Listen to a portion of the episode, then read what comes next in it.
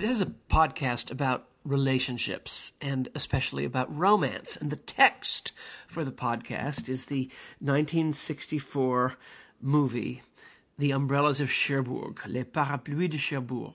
This film won the Grand Prix at the um, 17th uh, Cannes Film Festival and uh, was directed by Jacques Demy, a f- now famous French director who directed all sorts of movies I could talk to you about, and it had the odd uh, characteristic of being a, a, a, kind of musical in which every single line of the love story, which takes place in uh, contemporary France, beginning in uh, 19, uh, to be exact, November 1957, and concludes in December 1963, this beautiful, colorful, romantic movie has the odd feature of being entirely sung, every single word, and the, I think, terrific French composer composer Michel Legrand composed the music for the words, which had been uh, written by Jacques Demy, who directed it.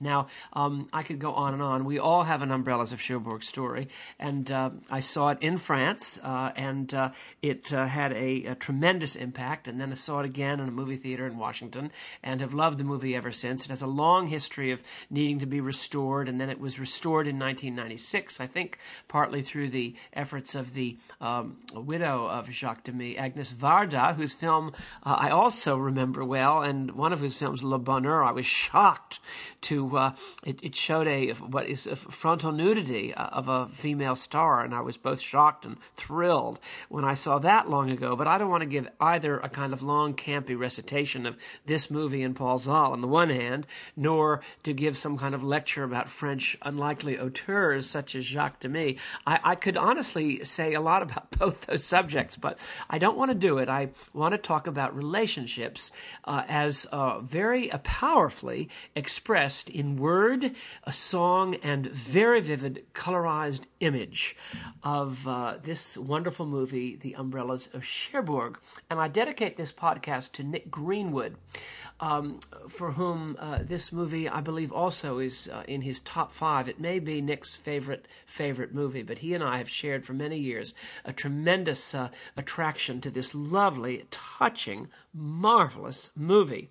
Now, there are essentially three parts to the film which tell the facts about love relationships. And these three facts are as follows. The first is um, the young man and the young girl have a passionate uh, teenage, uh, early young adult love affair. She is just 17 and uh, he is probably 19 and he works in a garage with a wonderful setup of song and music. It's almost like a South Park episode of all these mechanics singing to each other and it's really good. It's the first scene in the movie. But you find out that Catherine Deneuve, whose uh, first big role I think this was, um, maybe not her first role, but her first big role, she has fallen head over heels in love with uh, Guy, the mechanic, and they have a true and genuine, absolutely sacco love uh, that is completely and totally credible. If you've been in love as a teenager, if you fell in love, it is your premier amour, your first love, and it is utterly and completely engrossing. And Thomas Carlyle wrote the last word about this phenomenon in the chapter about Blumine, the love of the hero of his of odd, brilliant, microscopic look at the human condition and what it is to be a, a self in the true sense of that word, entitled Sartor Resartus. This very great classic book has a chapter on first love that is absolutely true. It was true in 1840, and it's true in 2011, and it was true in The Umbrellas of Cherbourg, and in some absolutely beautiful, stunning, lovingly uh, produced, presented, and filmed duets. The um, Genevieve uh, and uh, Guy declare their love, and it is the most moving, beautiful thing. What this is, is these are human beings who all have an enormous energy what I've called the love action. Frankie goes to Hollywood, you know, uh, um, the power of love. They've got the love energy in them, and they hit, and it connects, and it is total and complete and wondrous. Now, he is called up to fight in the French army and uh, to go to Algeria and fight. And so he has to leave for two years, and uh, they have this extraordinary If you are forever, I will wait for you. You know the Oscar-winning song, da da da da da da da da da da da, la da da da da da da da da da da, la da da da da da da da da, and it works. It's totally complete mid, early, late adolescent, or the adolescent that lives in all of us. It is the coming together of this beautiful girl and this wonderful young man for the once in a lifetime uh, affair, which uh, uh, puts them in contact with true love. It is a fabulous experience, beautifully filmed with all these colors. To me, actually took city blocks apparently of Cherbourg, which of course I want to go to. I got there very near there once, and I didn't go to see the places where this was filmed. But he he uses these incredible pastel shades and these beautiful um, umbrellas to create an effect of magic. And their love is absolutely real and totally gorgeous. And they are star-crossed. He must go to Algeria. Uh, they protest eternal love, which we have every reason to believe they could fulfill. And uh, because their feeling is so beautiful and so self-sacrificing and so gorgeous.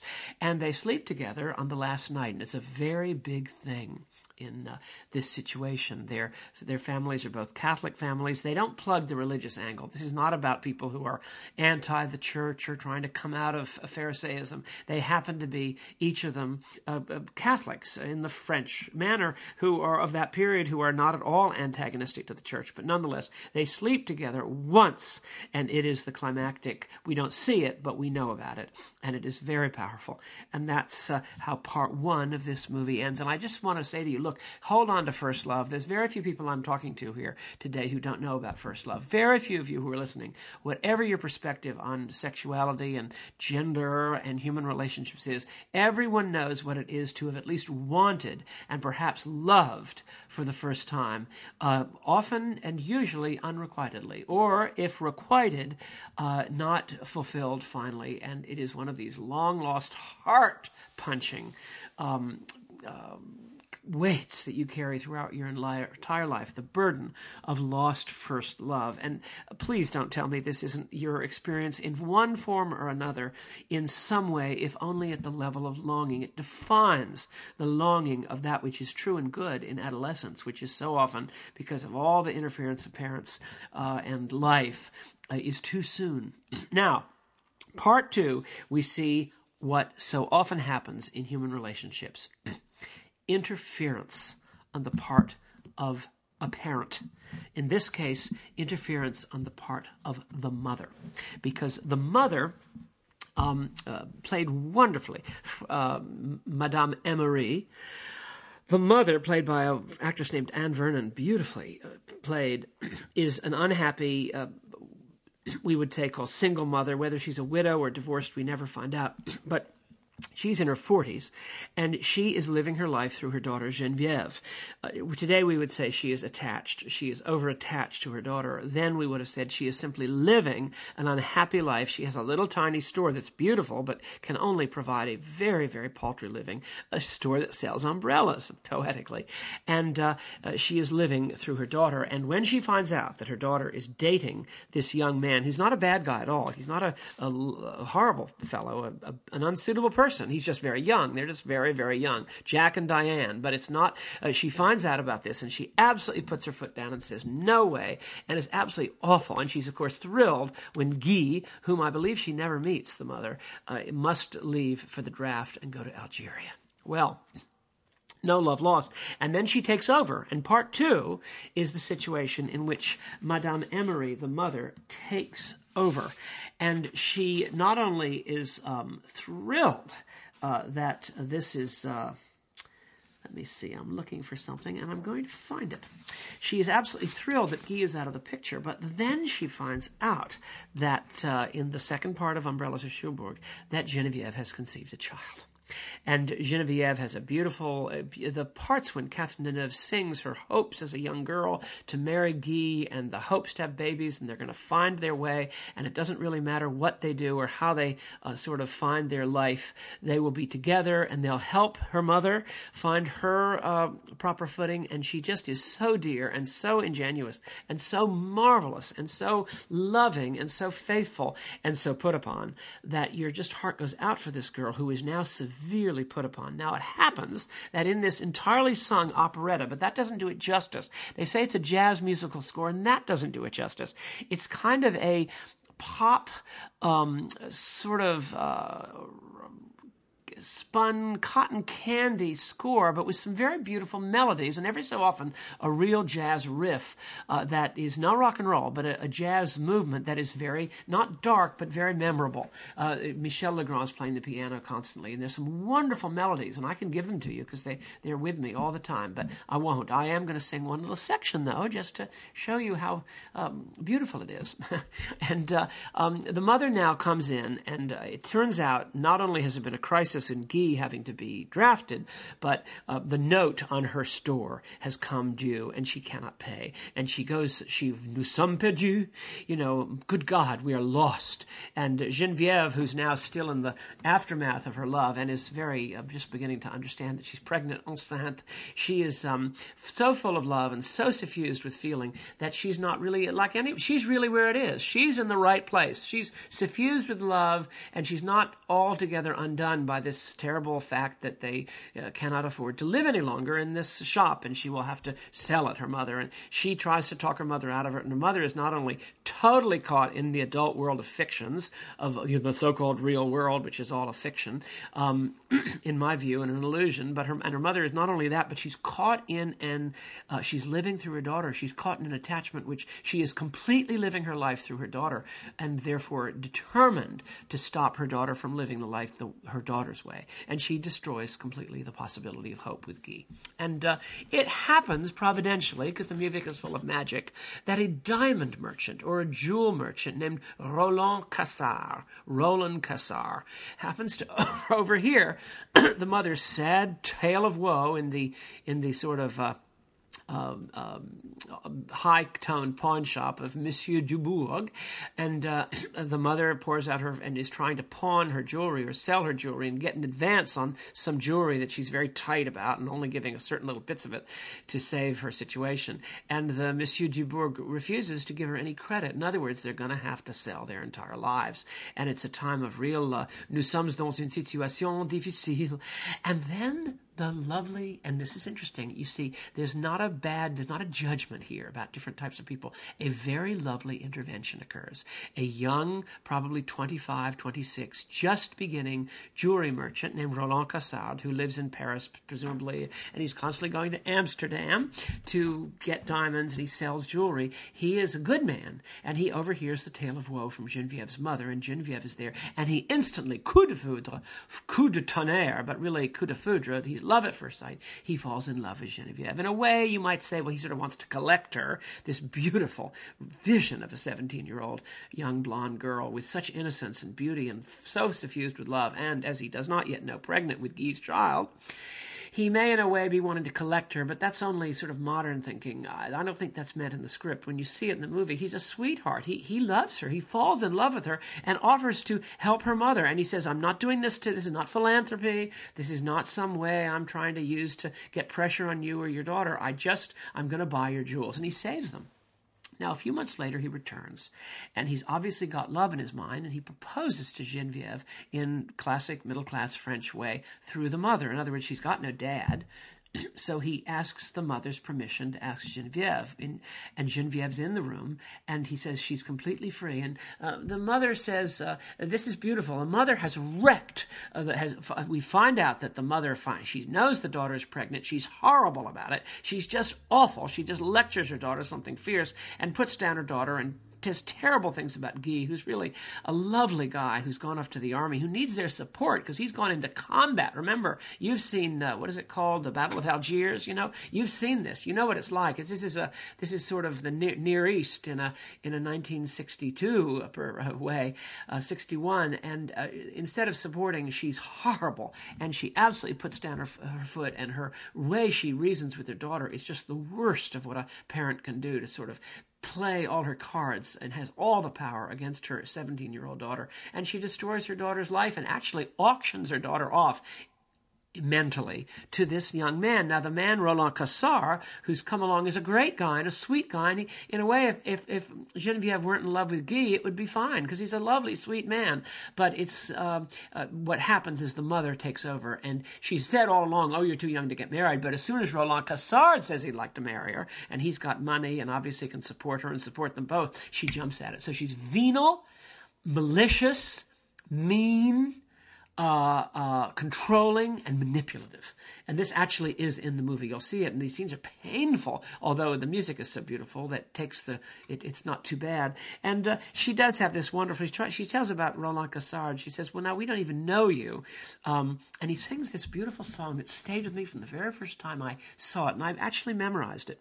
And she says, Look, we, we know nothing about you. We, we'd like to be, we want to be very friendly, but we know nothing about you before I let you marry my daughter, whose life I've destroyed by so dissing her, her uh, true love uh, and being so angry and upset about this baby, which he would be glad, Guy, the true love, to come back and marry her. And Roland Cassard in this beautiful, oh, how can I describe this music? It's it's um, sentimental, a lot of pathos, and yet noble and sweet in the truest sense of the word.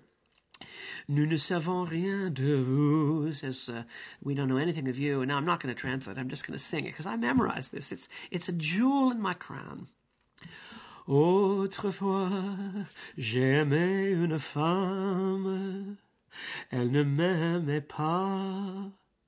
On l'appelait Lola autrefois. Déçu, j'ai voulu oublier.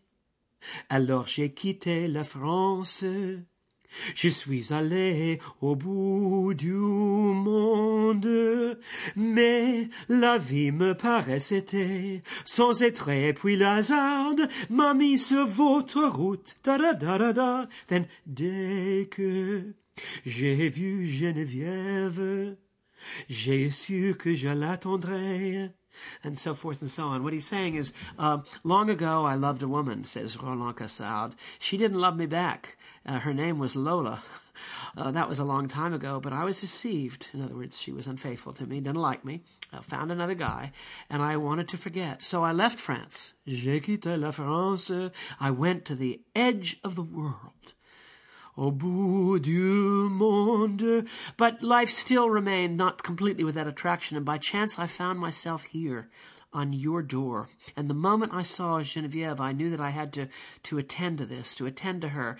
Ever since this meeting, this chance meeting in the, in the jewelry store of Monsieur Dubourg, he means, ma, ma vie a pris un autre sens. My life has taken another meaning. Oh, it's so great. So they get married. Now I want you to note, um, uh, the second part of this podcast was how the mother destroyed her daughter's life, which she actually has, but she's been very dishonest about it because she immediately when she found a better offer, she got her daughter to marry Roland Cassard, which her daughter has to do in a way you understand it. She's got a little baby. She's not getting an abortion. this is a different world.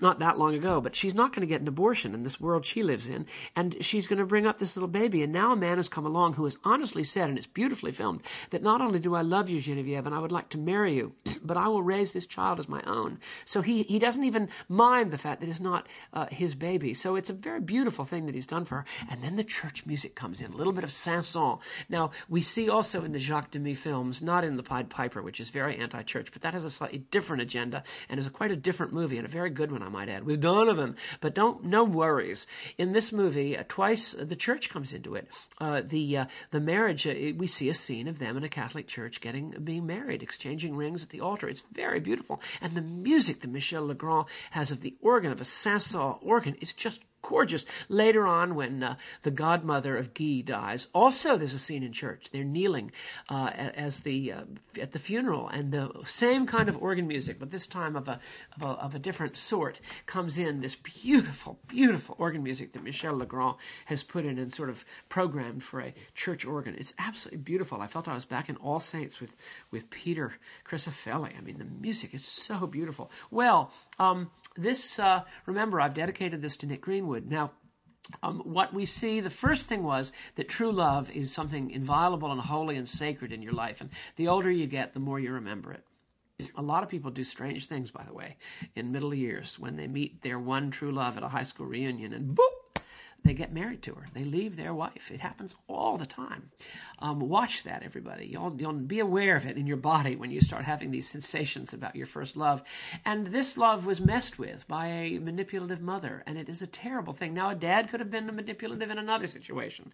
Um, there's a great story by William Hale White called Michael Trevanion. Michael Trevanion, in which a father interferes with his son's relationship, with his son's true love. And the father, who's a Calvinist, who doesn't really believe in doing anything, he, he believes in the providence of God, just uh, goes against all his deepest religious convictions in interfering in his son's relationship with a wonderful girl.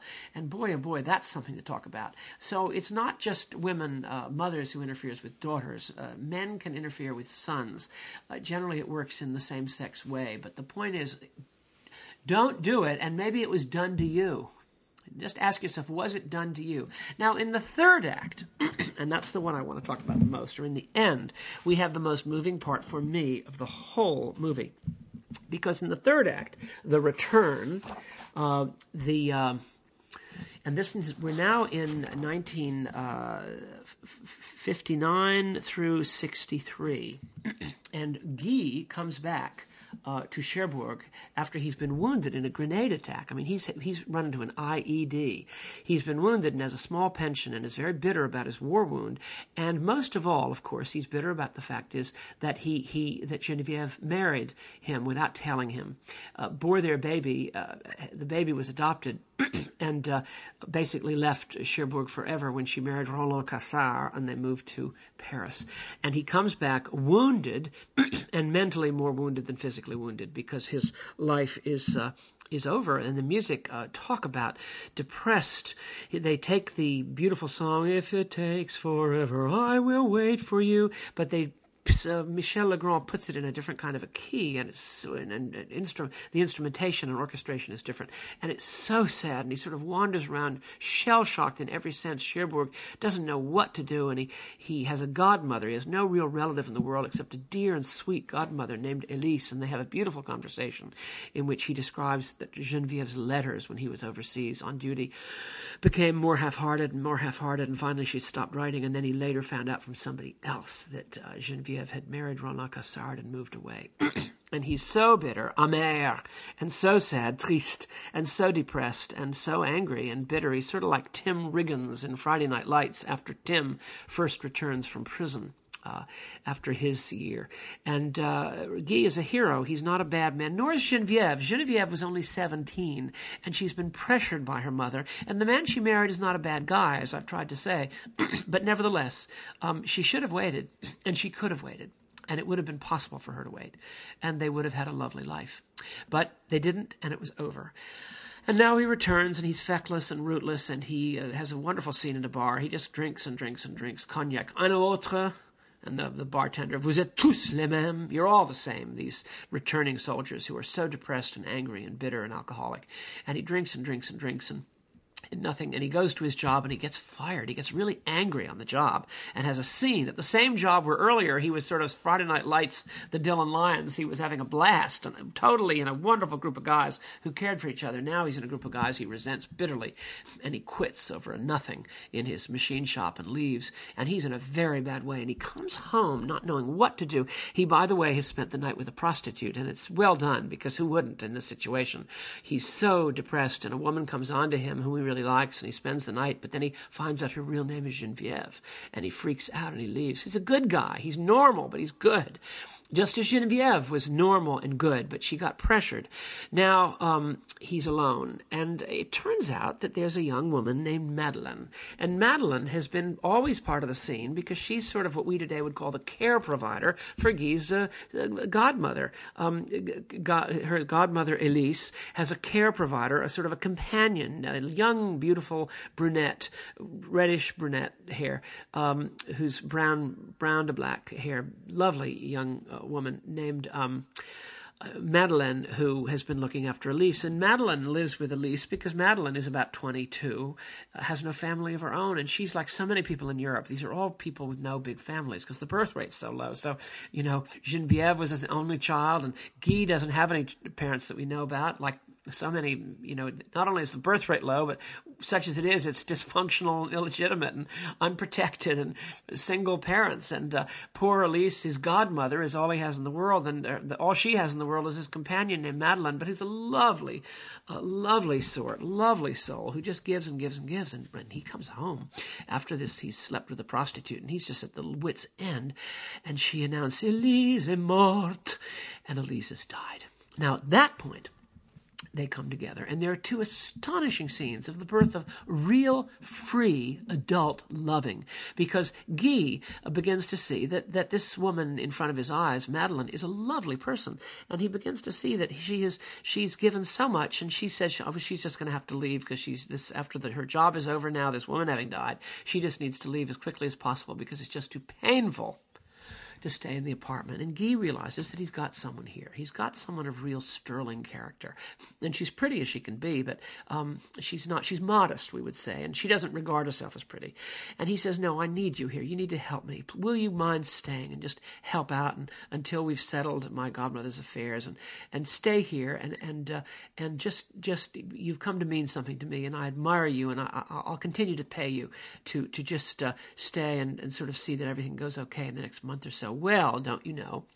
They fall in love because Madeleine is a person of such loving heart. She's such a sweetheart. She's such a loving, clear. She's modest, but she's got a heart of such giving. And she's so just a genuinely lovely person that her quality shows. And Guy realizes this and he gradually falls in love with her. And then comes a scene, I think it's called uh, Sur la terrasse. Let's see now. What's it called here?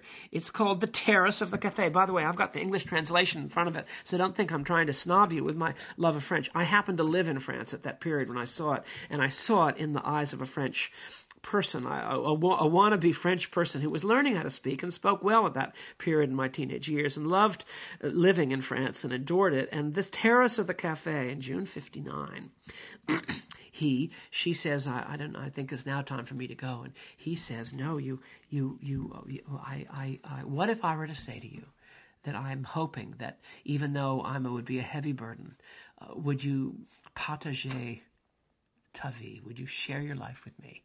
And she cries. Tu pleures. He, he's astonished. She cries. And he says, oh, I, I, I've put my foot in it.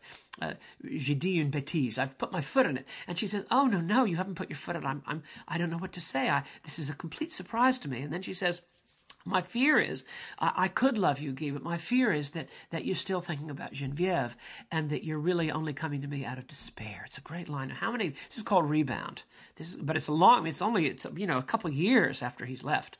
Uh, a couple years, to maybe three after he's left, uh, after Genevieve left and he went to the army. It's not a rebound in the way we think of rebounds, but she's, she's afraid, a very beautiful thing. I'm just afraid you might be loving me, not for myself, but out of despair. And he protests not, and he means it. He's very sincere. No, I can love you. I want to love you. I do love you. Will you share my life? I, I don't have any ambition, he says, but if we, I don't have much ambition in the human sense, I'm not a careerist, but if we could live together and decide together if we could decide together.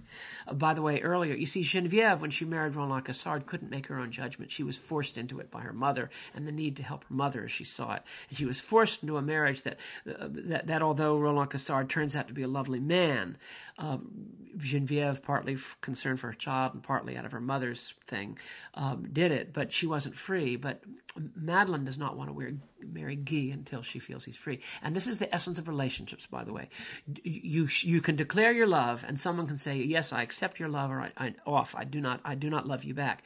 You have to. The person has to be entirely, needless to say, free. And you'd be amazed at how many relationships are not free for one reason or another. I mean, there are many ways in which you know money can be a tremendous factor in uh, in relationships, especially the longer you go on in life. And the need for security can mean financial security can be a huge thing. And in this economy, are you kidding? The need for a visa, you know, the need for some kind of protection, the need for stability. These are all things that can play in. And so uh, Madeleine says, I, I, I can imagine loving you, Guy. I, I already have feelings for you, but I will not marry you unless I believe that you are truly free as best as you can be of your feelings for Genevieve and it, uh, you're not marrying me out of despair. And he says so, and it's very touching. And she cries, and he cries, and he's a dear. This is a good man. Now we come to the end. And the end of it is as powerful as it can be because it says so much about where we need to be and where we aren't. Because today he would be tempted to do what he doesn't do. And uh, he is, in fact, tempted, and he says no, not because he's out of control and not because he's gritting his teeth, but because he is truly uh, knows where he is, and he knows what life is about, and he knows what he has. Um, it's Christmas Eve, wouldn't you know? It is Christmas Eve. Note the residual Christianity, and it is. Let me give you the exact date. It is Christmas Eve, 1963. We are in a gas station because he's opened up an Esso gas station, which at the time always made us laugh because it seemed like an ad. What today is called concealed advertising. It, it, we couldn't believe that it was an Esso gas station in this French movie, but He's with Madeleine, and they've decorated the little tree in the office of the gas station, and he's the mechanic, and they have a baby, a little boy named Francois, who, by the way, was the name that Genevieve and Guy had fantasized about when they would have children, long before in the earliest part of the movie. Remember, we're in part three. First, true love, lost. Two, a mother, a parent, interferes and destroys other people's lives. Number three, redemption in the form of this lovely, unheralded, modest, quiet, wonderful woman who's also really beautiful and who's absolutely full of soul. And Guy understands this, and they, in a way, save one another. And now, the um, his wife, now his wife, Madeleine, and their little boy, Francois, who's about four, are going to go off and see Santa Claus, Père Noël. And they're just, but just before dinner, they're going to go off, before he closes the station for the night, they're going to go off and go to the sort of uh, Christmas fair that they're having in Cherbourg and go around the corner. And then he's going to sort of wait and, and, and they go off. And exactly at the second as they disappear out of the frame, Madeleine and the little boy, Francois, a big Rolls Royce pulls up. Now, the, it's just beautifully directed. It doesn't, it's not a wait. It's a, like they go out of the frame, and at the exact second, a big black Rolls Royce uh, pulls up. That, that is an astonishing touch of the director. And guess who's in the Rolls Royce? It's Genevieve. Now wealthy, now living in Paris, now, as we see with a beautiful child, Francoise, who is exactly their child, that is Guy and Genevieve's child and uh, uh, she has a beautiful mink coat on. Uh, you, you, she's not flaunting her wealth. She doesn't have a chauffeur. She's she is. Uh, although when the little mechanic, the assisting mechanic, comes in and says, "What kind of gas do you want in your big car?" and she says, "I don't care. It's indifferent to me because right now she's talking to her once true love and she's in a state." And he says he presses her. It's so typical of what happens in life. Right in the middle, you're in a dramatic situation, and somebody calls with a survey, or somebody at the, is at the door wanting something from you. This means, or the termite guy comes right when you're getting your, you know you're having a scene with your husband or your child or your father, you know. But anyway, he keeps pressing her, what kind of gas? And she says, and he says, well, I'll put super in it. In other words, the, she's super. She's got the mink coat. She's got this beautifully dressed child in red, this gorgeous limo. Uh, uh, but, but she's driving this Bentley. And uh, they look at each other. He comes out the door window, Guy and it's very well done. We in America we way we'd go way we'd overdo it. The look on Catherine Deneuve's face as she sees her once true love is fantastic. Now, I'm going to go on a few more minutes longer than usual because it's worth it. I'm going to talk about this scene because there's something very personal and pastoral for you, the listener, for all of us in this scene. The look on her face, and, and he recognizes her and she recognizes him, and says, Oh gosh, this is five. They haven't seen each other for five years, six years. And he says, Viens au bureau, come into the office. He says, It's really cold out here. He says, Well, come into the office. Beautiful, with such sadness. And now you begin to hear this beautiful music. It's the but now we're going to see it in its most operatic form. we hear that and she walks into the thing and she notices the prettily decorated tree in the corner of the the gas station's office and she says oh did you decorate this and he says no it was my wife we did it for our son le gosse the kid.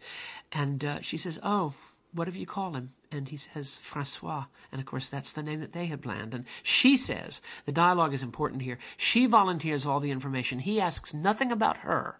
She asks many questions about him. And she says, Well, we, I called our son, notre fils, our daughter, sorry, notre fille.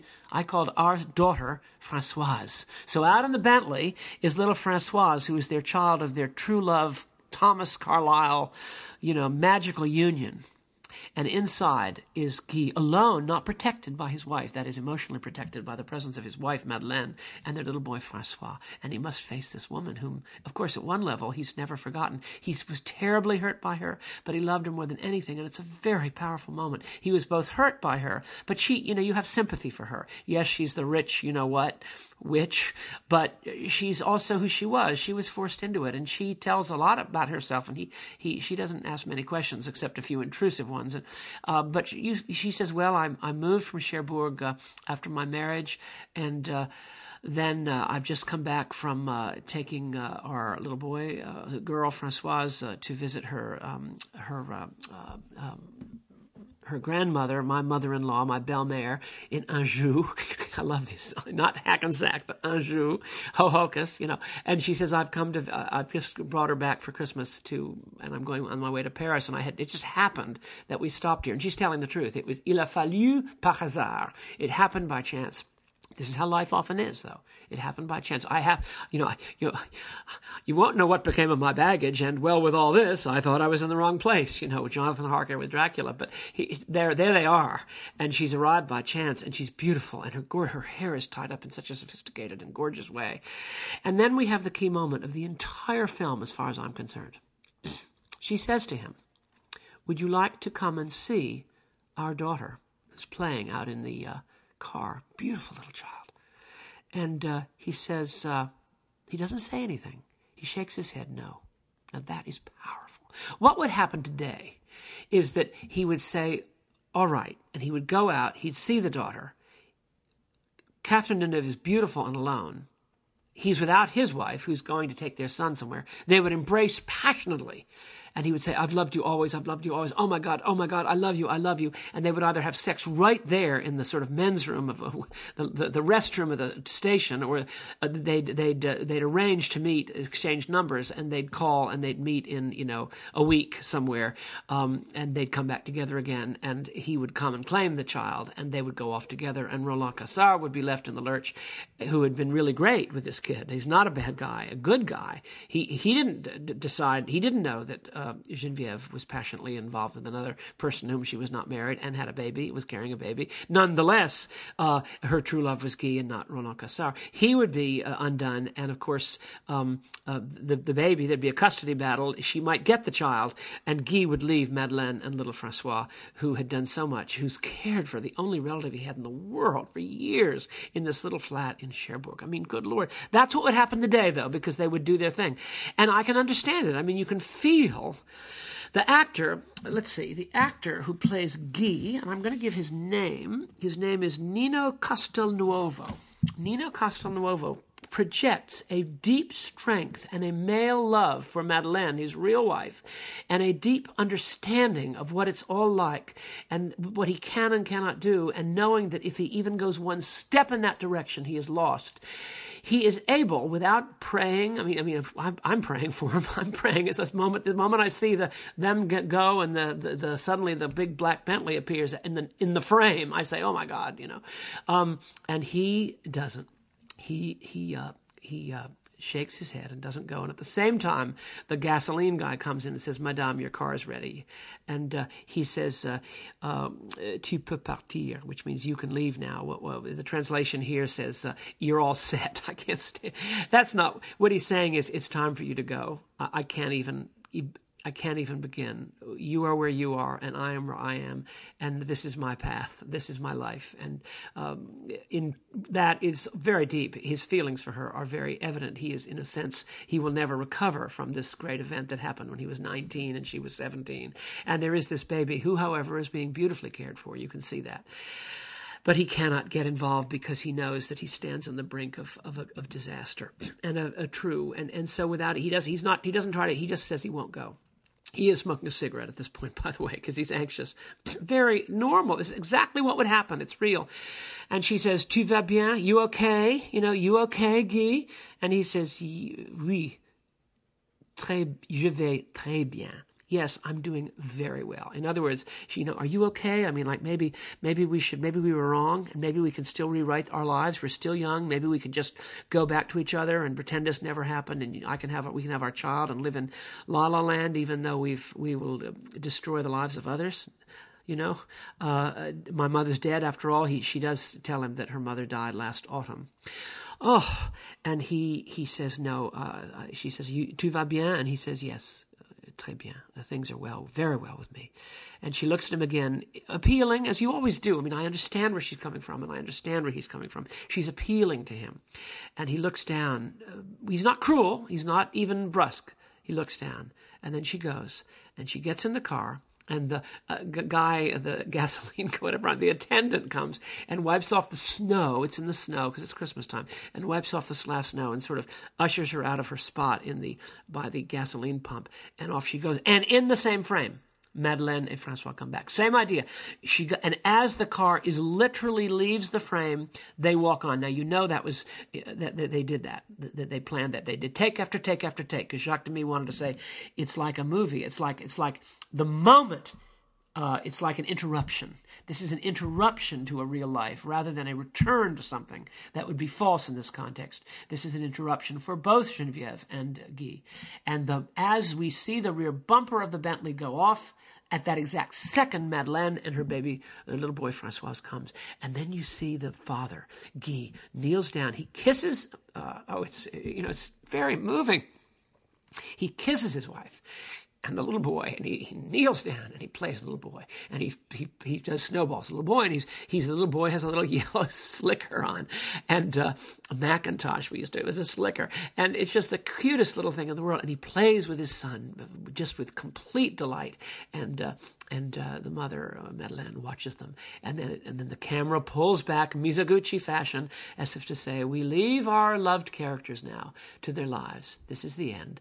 And uh, fin appears on the screen. Well, what does that say? It says that. Um, it says that it is possible, out of love, to both honor the past and yet not be re glommed into it, not to go back into the blob creature of this inviting, engulfing past that would destroy everything because uh, it's gone and God has worked and provided. And this is a beautiful, powerful, um, loving, happy, direction for both of their lives. It is the best Genevieve was going to do with that mother. It's a miracle that she has what she has, and she has a lot.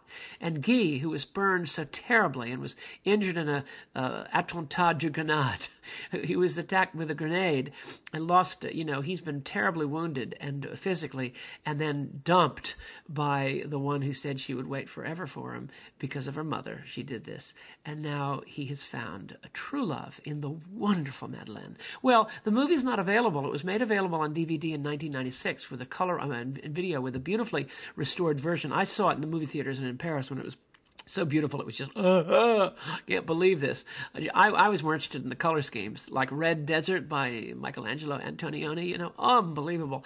But um, I was interested more in that, although I remember sort of thinking how sad the movie was, I, you know, but um, it's not really sad at all. It's very noble um, and uh, and romantic in a positive way. Thank God for the Madeleines and Guys of this world, and thank God that God has a plan, you know, for everyone. And Genevieve also, in a way, lucks out because she's got the diamond ring. This diamond ring doesn't mean what it's given for, and this, you know, Gary Lewis. Uh, it's a very very powerful movie, but it was made and it was uh, restored in 1996, but you can't get it for love or money. It costs like a hundred dollars. By the way, if anyone wants to get it for me, I would be thrilled. You can you can get it off Amazon, but it might cost you up to sixty five 85 to $95 to get a copy of it. I'll get it in video, by the way. I don't mind it in video because I love to play my video. I do not have it, but I do have the, uh, I do have my original record of it, which I've been using. My record I bought in 1966 or 65. I think it was 66, and I bought the record for this uh, movie. So that's what I've been using, my little old record of it. But it's well preserved and lovingly. See this great wonderful movie.